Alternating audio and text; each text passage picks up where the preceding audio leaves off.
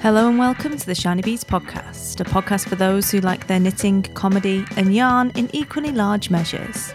I'm your host, Jo Milmine, and this is episode 160 Dorset Buttons with Tania Ashton Jones of TJ Frog.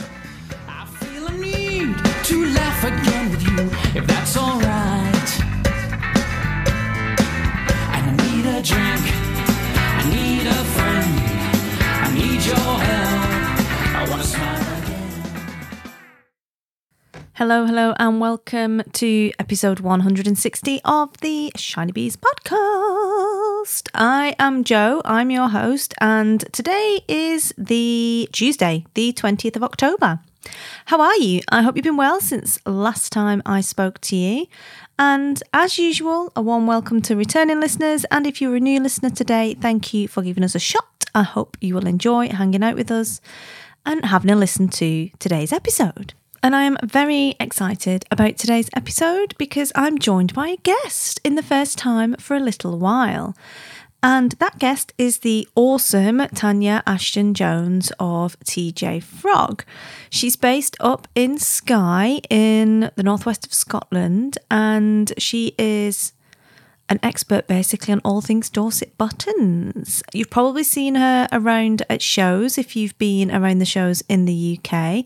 Uh, she's been trading for uh, a good few years now, as you'll find out when we get into the episode. And I really enjoy Tania's attitude towards her business and keeping kind of heritage crafts alive and also looking kind of just beyond the craft and the making into the history of some of the things that she makes, that she teaches people to make, and it's a super interesting conversation. She also has a range of yarns as well that, again, tell a story, and you know how much I love a story, basically. And Tania is a lot of fun as well. So I was really, really pleased to get Tania onto the show and to have her here with you. So I won't bang on too much because you came to listen to Tania as well. So grab your brew, grab your knitting, and we will crack on with the show.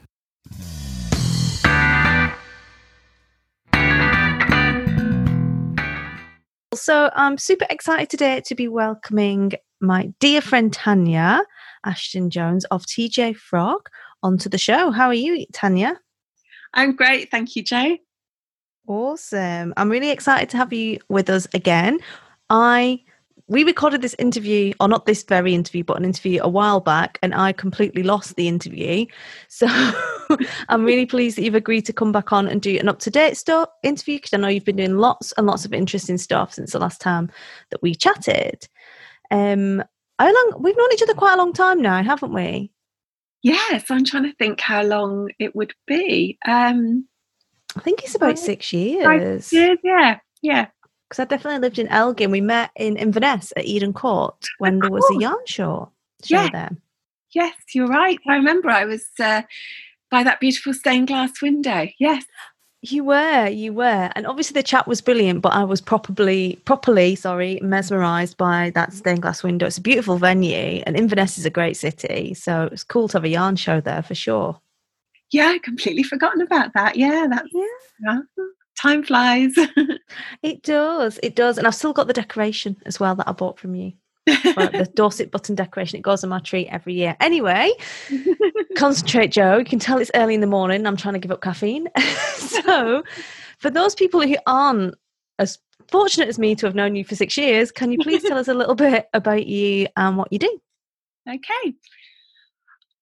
Well, TJ Frog is the name of my business, and TJ is Tania Jane, and the frog is uh, a nod to my lifelong love of frogs, both the the real thing and uh, ornamental frogs as well.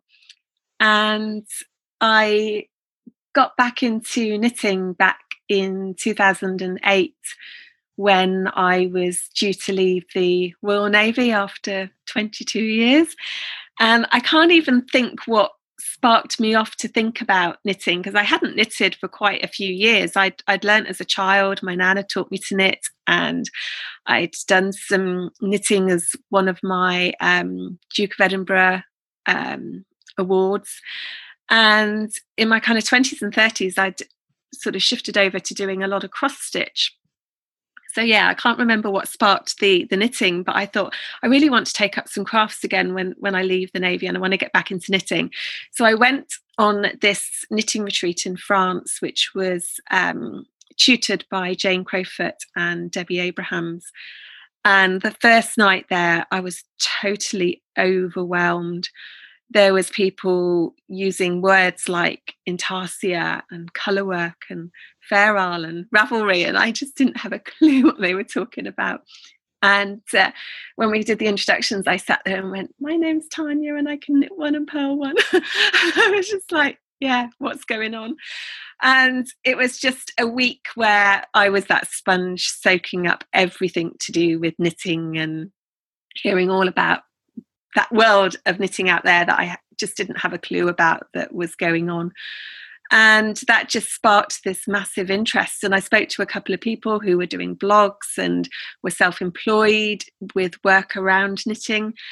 And I'd already make, made the decision that I was going to go self employed when I left the Navy because I had kind of had all that lifetime of um, what's the word kind of discipline and um, structure and hierarchical organization i decided i wanted the complete opposite. I wanted to go self-employed. I didn't want to be in a disciplined organization or have structure to my day. Uh, so i had this self-employed idea that i was going to carry on doing business training which I, I did in the navy. But i also had this idea perhaps i could do a kind of craft business and and it was thinking about how i could improve my knitting skills and do something there. Um, but in the meantime, I got involved in a knitting group when I was still living down on the south of England. And one of the ladies, Norma, invited her friend along, Maureen, to teach us Dorset buttons. And I just got hooked. And that kind of was the start of my my business, my TJ Frog Dorset business sorry, TJ Frog Dorset Button business. The, the business is really rooted in the whole of that heritage craft. And I think what disappointed me was that I was actually brought up in Dorset and I never learnt about Dorset buttons whilst I was at school. So I went off to the Dorset History Museum and tried to read up all about them. And yeah, just just really, really got hooked in it. And so I started off on me this journey of self-employment as a business trainer and in the sort of background I started teaching Dorset buttons at a local craft centre and doing some commissions and then in 2014 we moved up to Skye and I was doing less and less of my my business training on the road and started to think a little bit more about what I could do around the Dorset button business. And then I saw an advert and it was for a show and the deadline for the applications was two days away. And i applied and i got a place and it was edinburgh yarn festival in 2015 and that really was the start of it all. Um, and as they say the rest is history.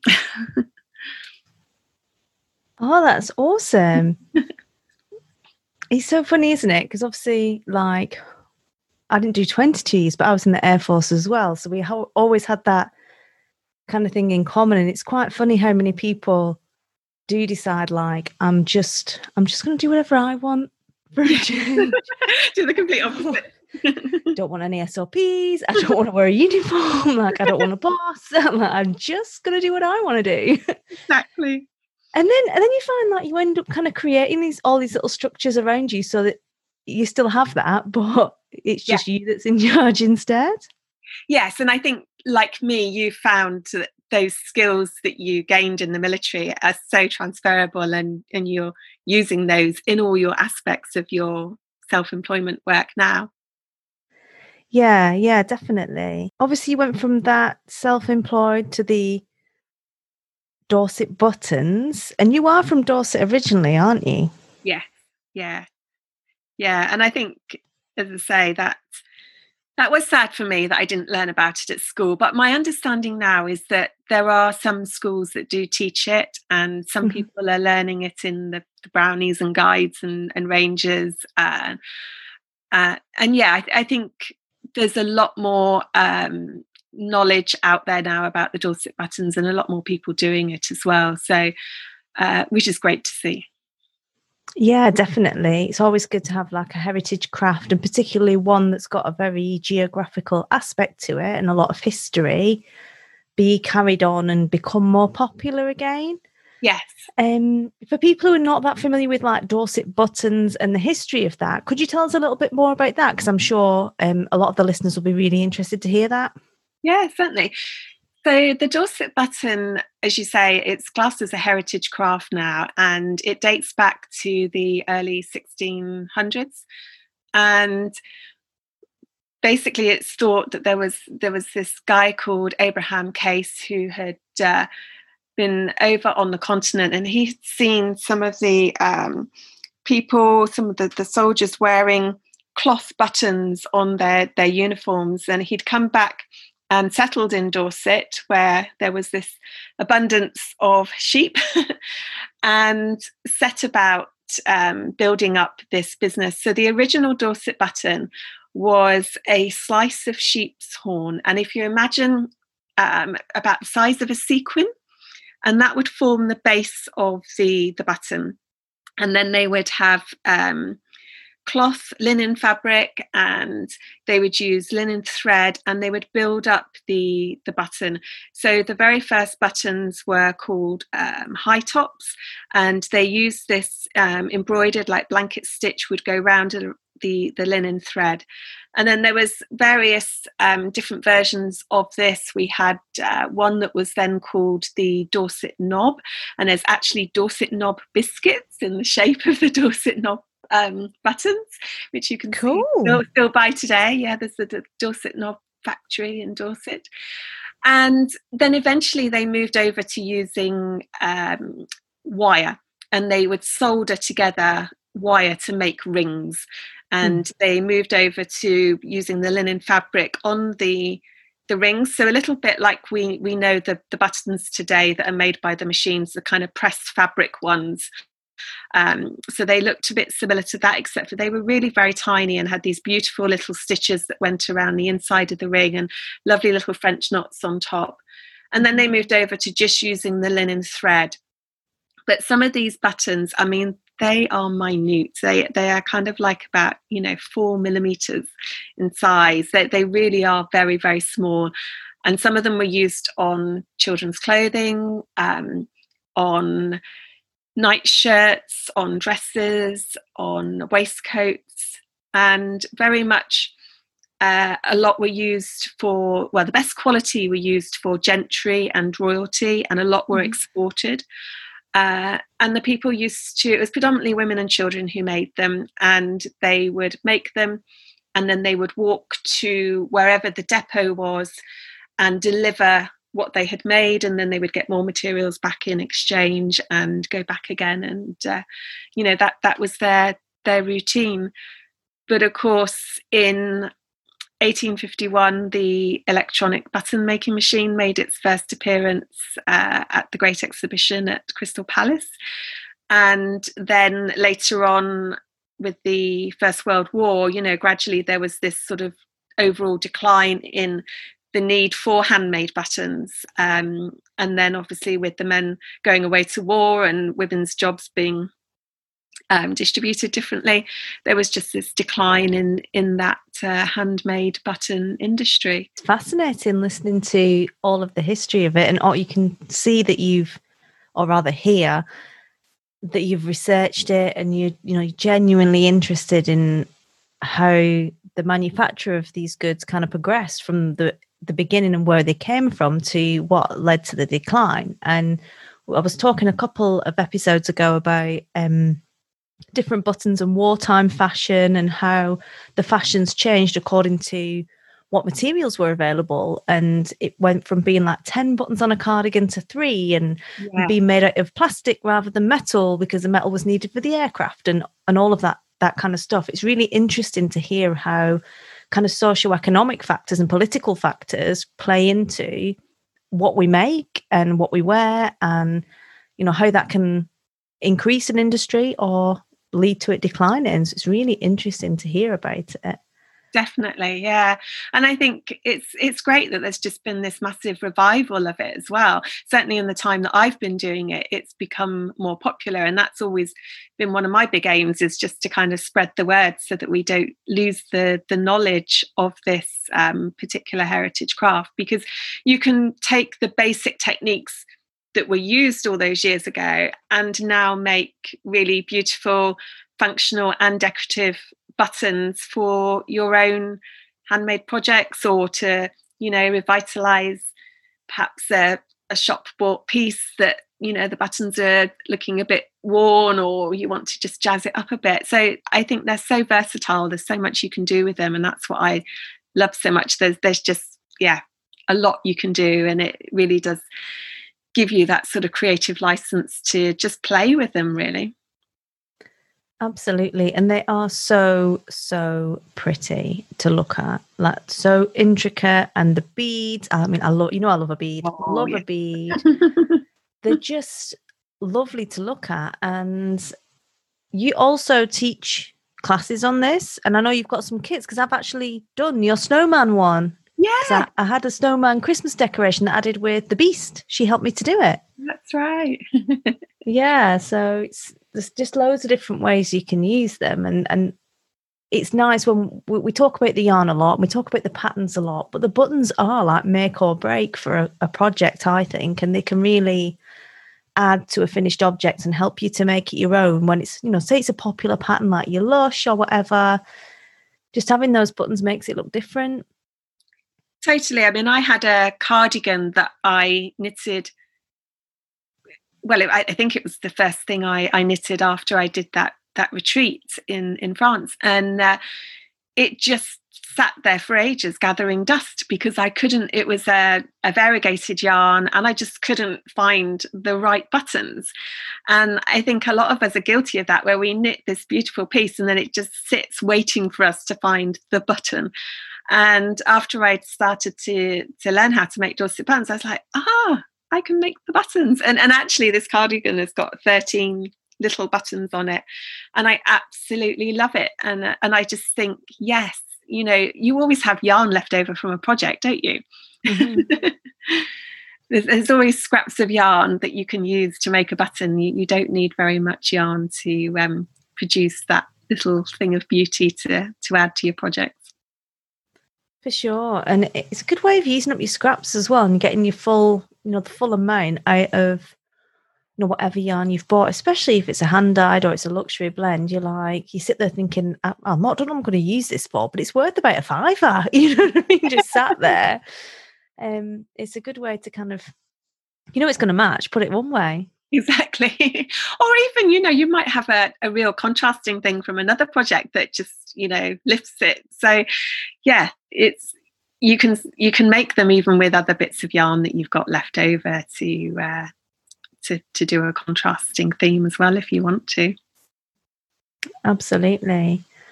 Um, so we know you do your Dorset buttons and clearly very knowledgeable about that, but you've also branched into producing your own yarns as well.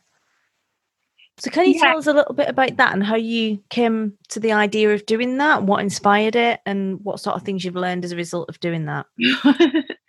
yes, a, very steep Sorry, learning question. in more ways than one. I think, you know, my sort of going back to the beginning of the story, my original thing was always that the, the business was going to be around knitting. And of course, the Dorset buttons came along, and I kind of felt that I got my skill set around that quite quickly and I could work on that quite quickly. But I still needed to build up my skill set on knitting skills and information and knowledge and yarns and wools, and that would take longer. So I think what I set out with the Dorset buttons, there was always this thing that I wanted still to do my initial idea with with yarn and wool and and patterns and design and you know i'm still working towards that goal so yes the idea came that my business is very much rooted in dorset buttons and i therefore wanted to think about the dorset um, so i set about exploring about those but i also wanted to incorporate the fact that you know, I now live on the Isle of Skye, which is another very special place. And Skye and Dorset both have fantastic, rich geological features. You know, they're they're both um, coastal. They've both got Jurassic coastline, and that's something that's always really interested me as well because I, I studied geology um, some time back with the Open University. So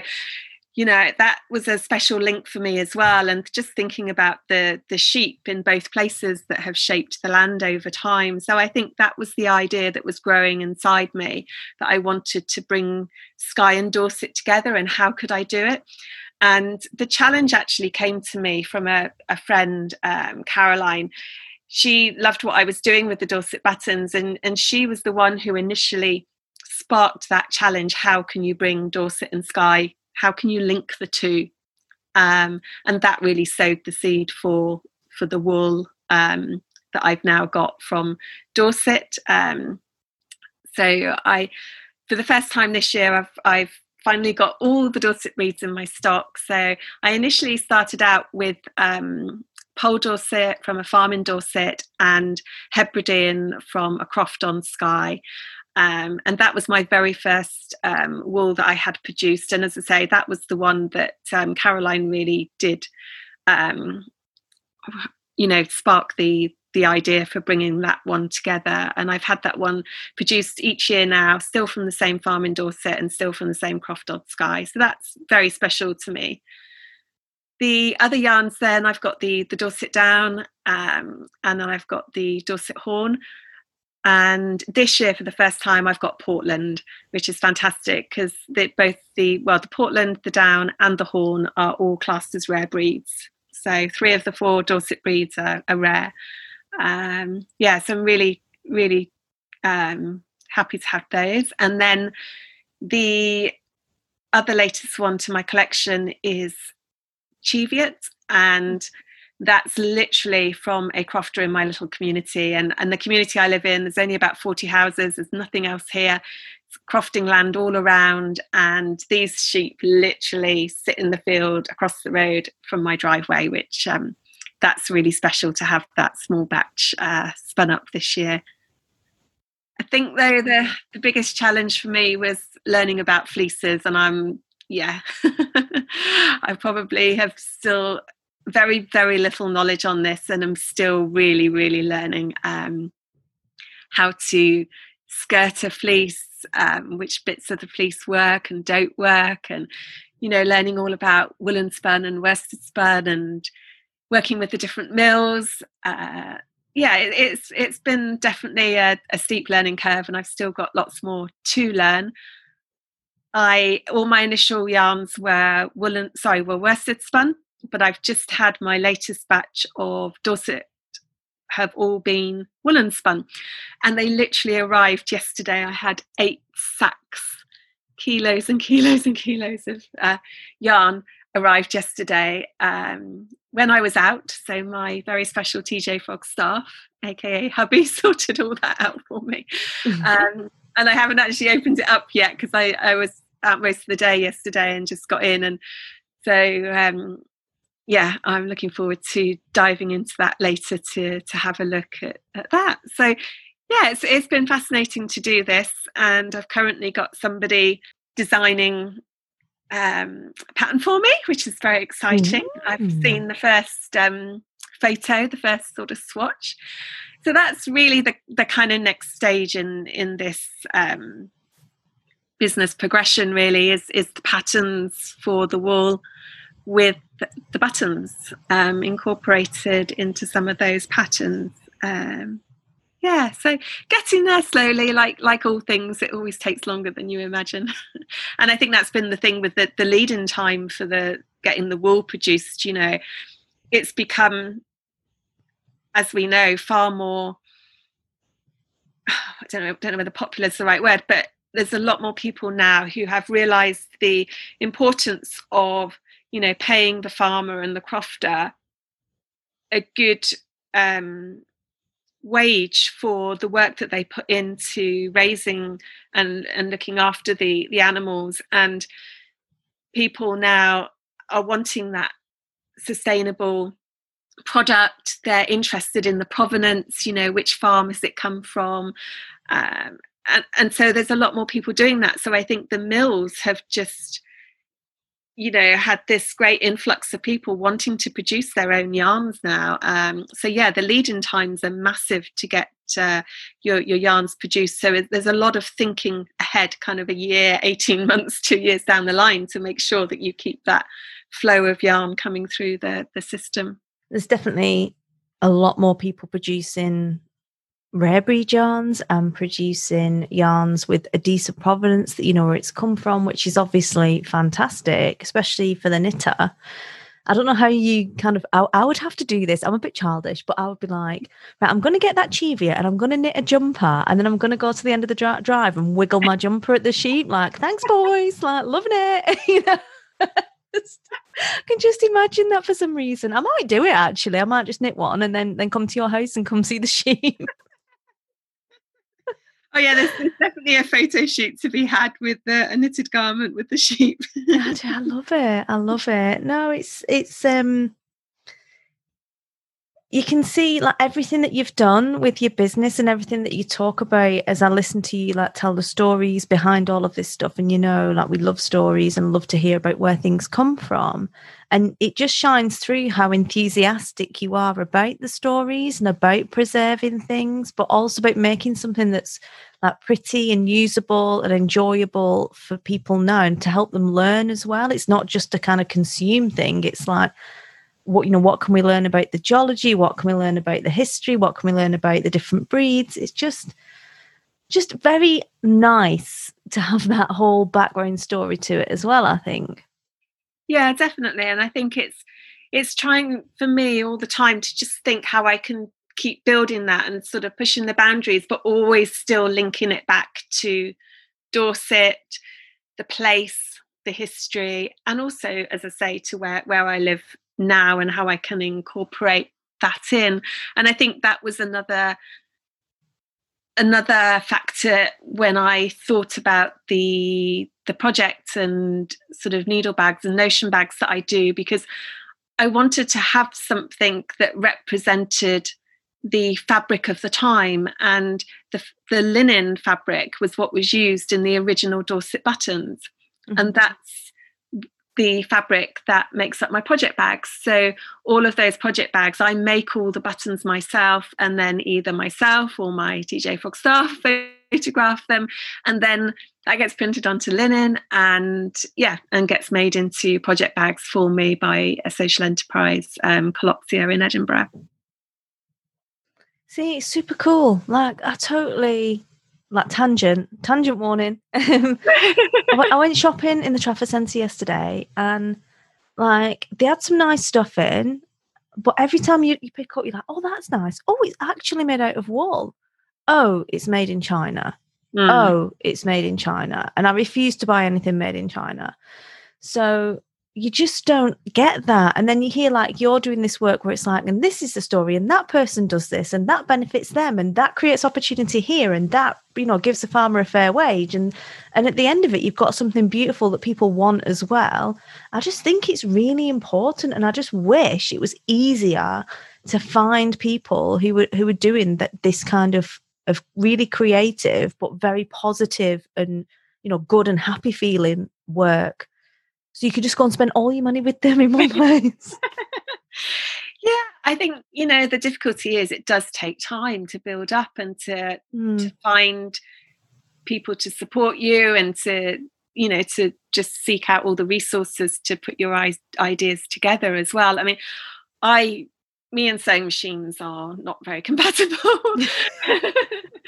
um, and and so i always thought that I would have to get somebody else to to make the project bags for me. Although, you know, I still aspire maybe one day I might I might get more friendly with a sewing machine. And again, it was just then important that, you know, how do I get somebody to do that? Who do I get? And I was very fortunate to find Collopsia in the the early years of their um, production. And so yeah, they've I've been working with them for quite some time now. And at the time the fabric was printed by a lovely company called BFab Be Creative, also in Edinburgh. Sadly, they closed down um, earlier this year, actually, j- not as a result of the pandemic, but just before the pandemic. And uh, yeah, it's it's lovely again to support other independent businesses within my business, really. Absolutely. So you've talked obviously quite a lot about Dorset and you've talked about Skye and how your products tie those two places together and, and a lot of the stories behind that. But it's very clear that you you're also very passionate about supporting other businesses and and kind of how that you know links into your story as well. But you have a podcast, Tania, about Skye and we like podcasts because this is a podcast. So tell us a bit about your podcast and why you started it and what it's about. And yeah, Yeah. Um, well, it was really listening to people like yourself and Louise. Um, we'll, we'll, we'll work Louise and yeah. Louise, um, Caithness Craft Collective. It just started to think maybe I could do this. And I think I was linking back again to those skills of being a trainer and used to just talking and Yeah. way. And and I thought, have a let's have a go at this. I, I wasn't really feeling that I wanted to do a video type thing. Mhm. And so the audio really appealed to me. And one day I just looked online and thought, wow, what's what's the best thing I can do? How how do I go about doing this? And I found that there was already free software on my Apple Mac laptop. And Mhm. I think I read somewhere that, you know, if you're going to spend any money then try and get the best microphone that you can afford. And and that was all I spent the money on. And then I came up with this little format which has pretty much followed yeah it's been been the same since I started. It probably is at a stage where it needs uh, a little refresh. And uh, yeah so I fundamentally talk about uh, a handful of things. And the first up is the weather love talking about the weather. Mhm. and uh, I just, since I've moved to Skye, uh, yeah, I've become more and more fascinated with it. I, I always say, um, you know, I live in and around the sky as well as on skye because it just seems so vast here. And where I live, you can see the horizon. And it's just made me so, feel so much more connected to the weather in all aspects. And the weather changes frequently here.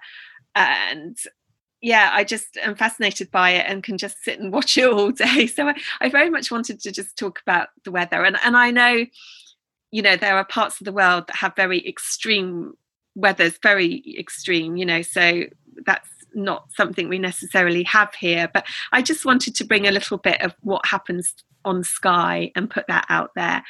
And and so yeah, I talk about the le- the weather and and really a lot of other things have started to creep into that. So talking about the fauna and flora that we get around here and the changing seasons because again i'm very much more attuned to that here you know seeing when the bluebells come out and the gorse and the foxgloves and the the bracken which if anybody does listen in they'll know about my um, love hate relationship with bracken and and i'm just yeah so much more in tune with those things. So i wanted to talk about that.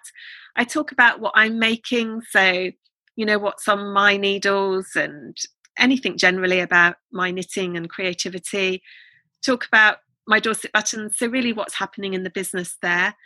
And then i have two little other bits on skye. I have something called the local lowdown which tends to just be a little snippet about something on skye and it can be anything from the co-op being renovated to Love the Um, co-op.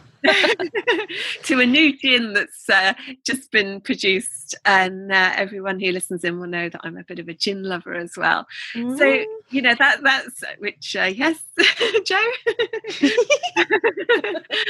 um yeah so that's um just a little snippet because i you know i do get a lot of listeners who actually have either been to skye or they want to visit skye one day so they you know i get feedback that they like hearing those little snippets And then the last part is like yourself, um, I do interviews with people on Skye. Uh, and I call that the Skye Showcase.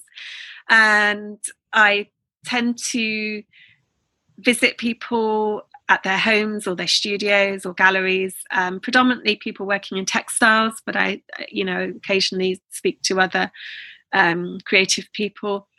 And then from time to time, when I've been away, maybe doing a, a retreat or something, uh, I will do an interview with somebody. So I call that across the bridge because that's me having sort of uh, gone gone across the bridge onto the mainland.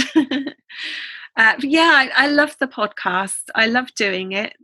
It's um, yeah, and I'm always amazed when I'm at yarn festivals, the people who come up to me and say, I listen to your podcast. And it just always seems very strange to me that people do actually listen to me on about goodness knows what. no, but it, it is one of those things that it's quite often one of the distinguishing features of a podcast is is commentary about where you are and like you said we're always banging on about the weather as Brits like it is hoofing down here we the first thing we spoke about when we got on on zoom yeah. was that it was it was dreadfully grey up north I mean, what a shocker and dark and and it it, it is almost a way of armchair traveling with people. Like I love hearing about people's travels on podcasts and where they've been. So, and I have been to Skye, but it's nice to be able to enjoy a bit more of the the local aspects of things via a podcast. It's really cool. Yes, no, I, I love it. It's uh, yeah, it's opened up lots of avenues and doors for me, and I and I've met some great, interesting people as well through through doing the the interviews, and uh, it just keeps me on my toes to think about what's happening on the island as well, and it also is a little bit of uh, accountability for my making, or not, as the case may be. oh gosh, yeah, definitely. Definitely. So, if people want to come and find out some more about you and find your Dorset buttons and find the podcast and the yarn and everything else, TJ, where's the best place to come and look for you? Okay. I have a website which is tjfrog.co.uk. And then I'm on Instagram and Facebook as TJ Frog Skye. And I'm on Twitter as TJ Frog Makes. And yeah, that's where you can uh, catch up with me. Brilliant. So I'll put links to all of that in the show notes for this episode so people can come and click through to that as well to find it quite easily. And you also have a gift for the listeners of the podcast. Oh, yes. for the listeners of the podcast, then, up until the 10th of November, there is a 10% discount on offer across all my products on the website. So all the Dorset button kits, the the yarn, um, the the bags we mentioned, and there's also some new postcards and colouring cards we didn't mention. But yeah, there's there's lots of things on there that uh, might appeal to you. So the code to put in all in capitals is Shiny Bees ten. Awesome. Thank you very much. That is extremely kind of you. And we can all make our Cheviot jumpers now and then come see come visit the, the sheep at your house with the gin. Brilliant. Well, thank you so, so much for your time and for sharing all of your stories and all of the history of the Dorset Buttons with us. It's been an absolute pleasure having you on the show. Thank you so much, Jo. It's, it's yeah, it's been lovely. I've really enjoyed talking about it. And uh, yeah, you've got me all uh, enthused and geared up for the rest of the day to get back to work. I literally don't know how you've not opened that bag and taken a massive sniff of that yarn.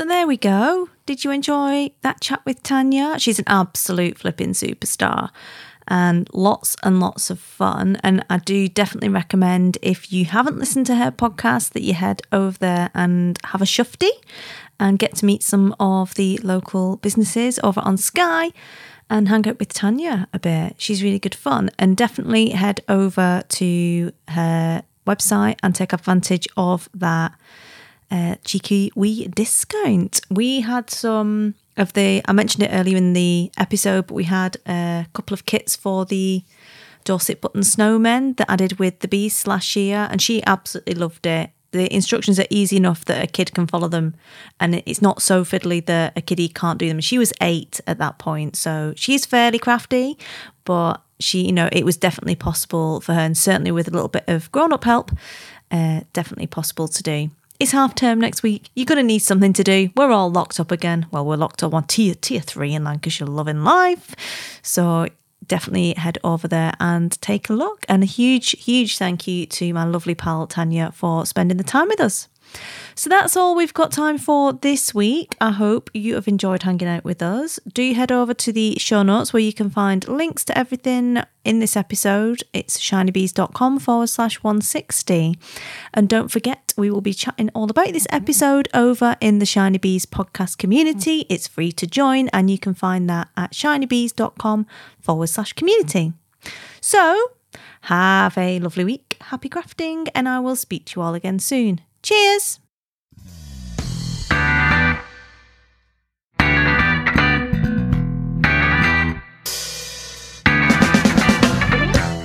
You've been listening to the Shiny Bees podcast. If you've enjoyed today's episode, I would love it if you would head over to your podcatcher of choice and leave a review for the podcast. if that's all right. I feel a need to laugh again with you, if that's all right. I need a drink, I need a friend, I need your help.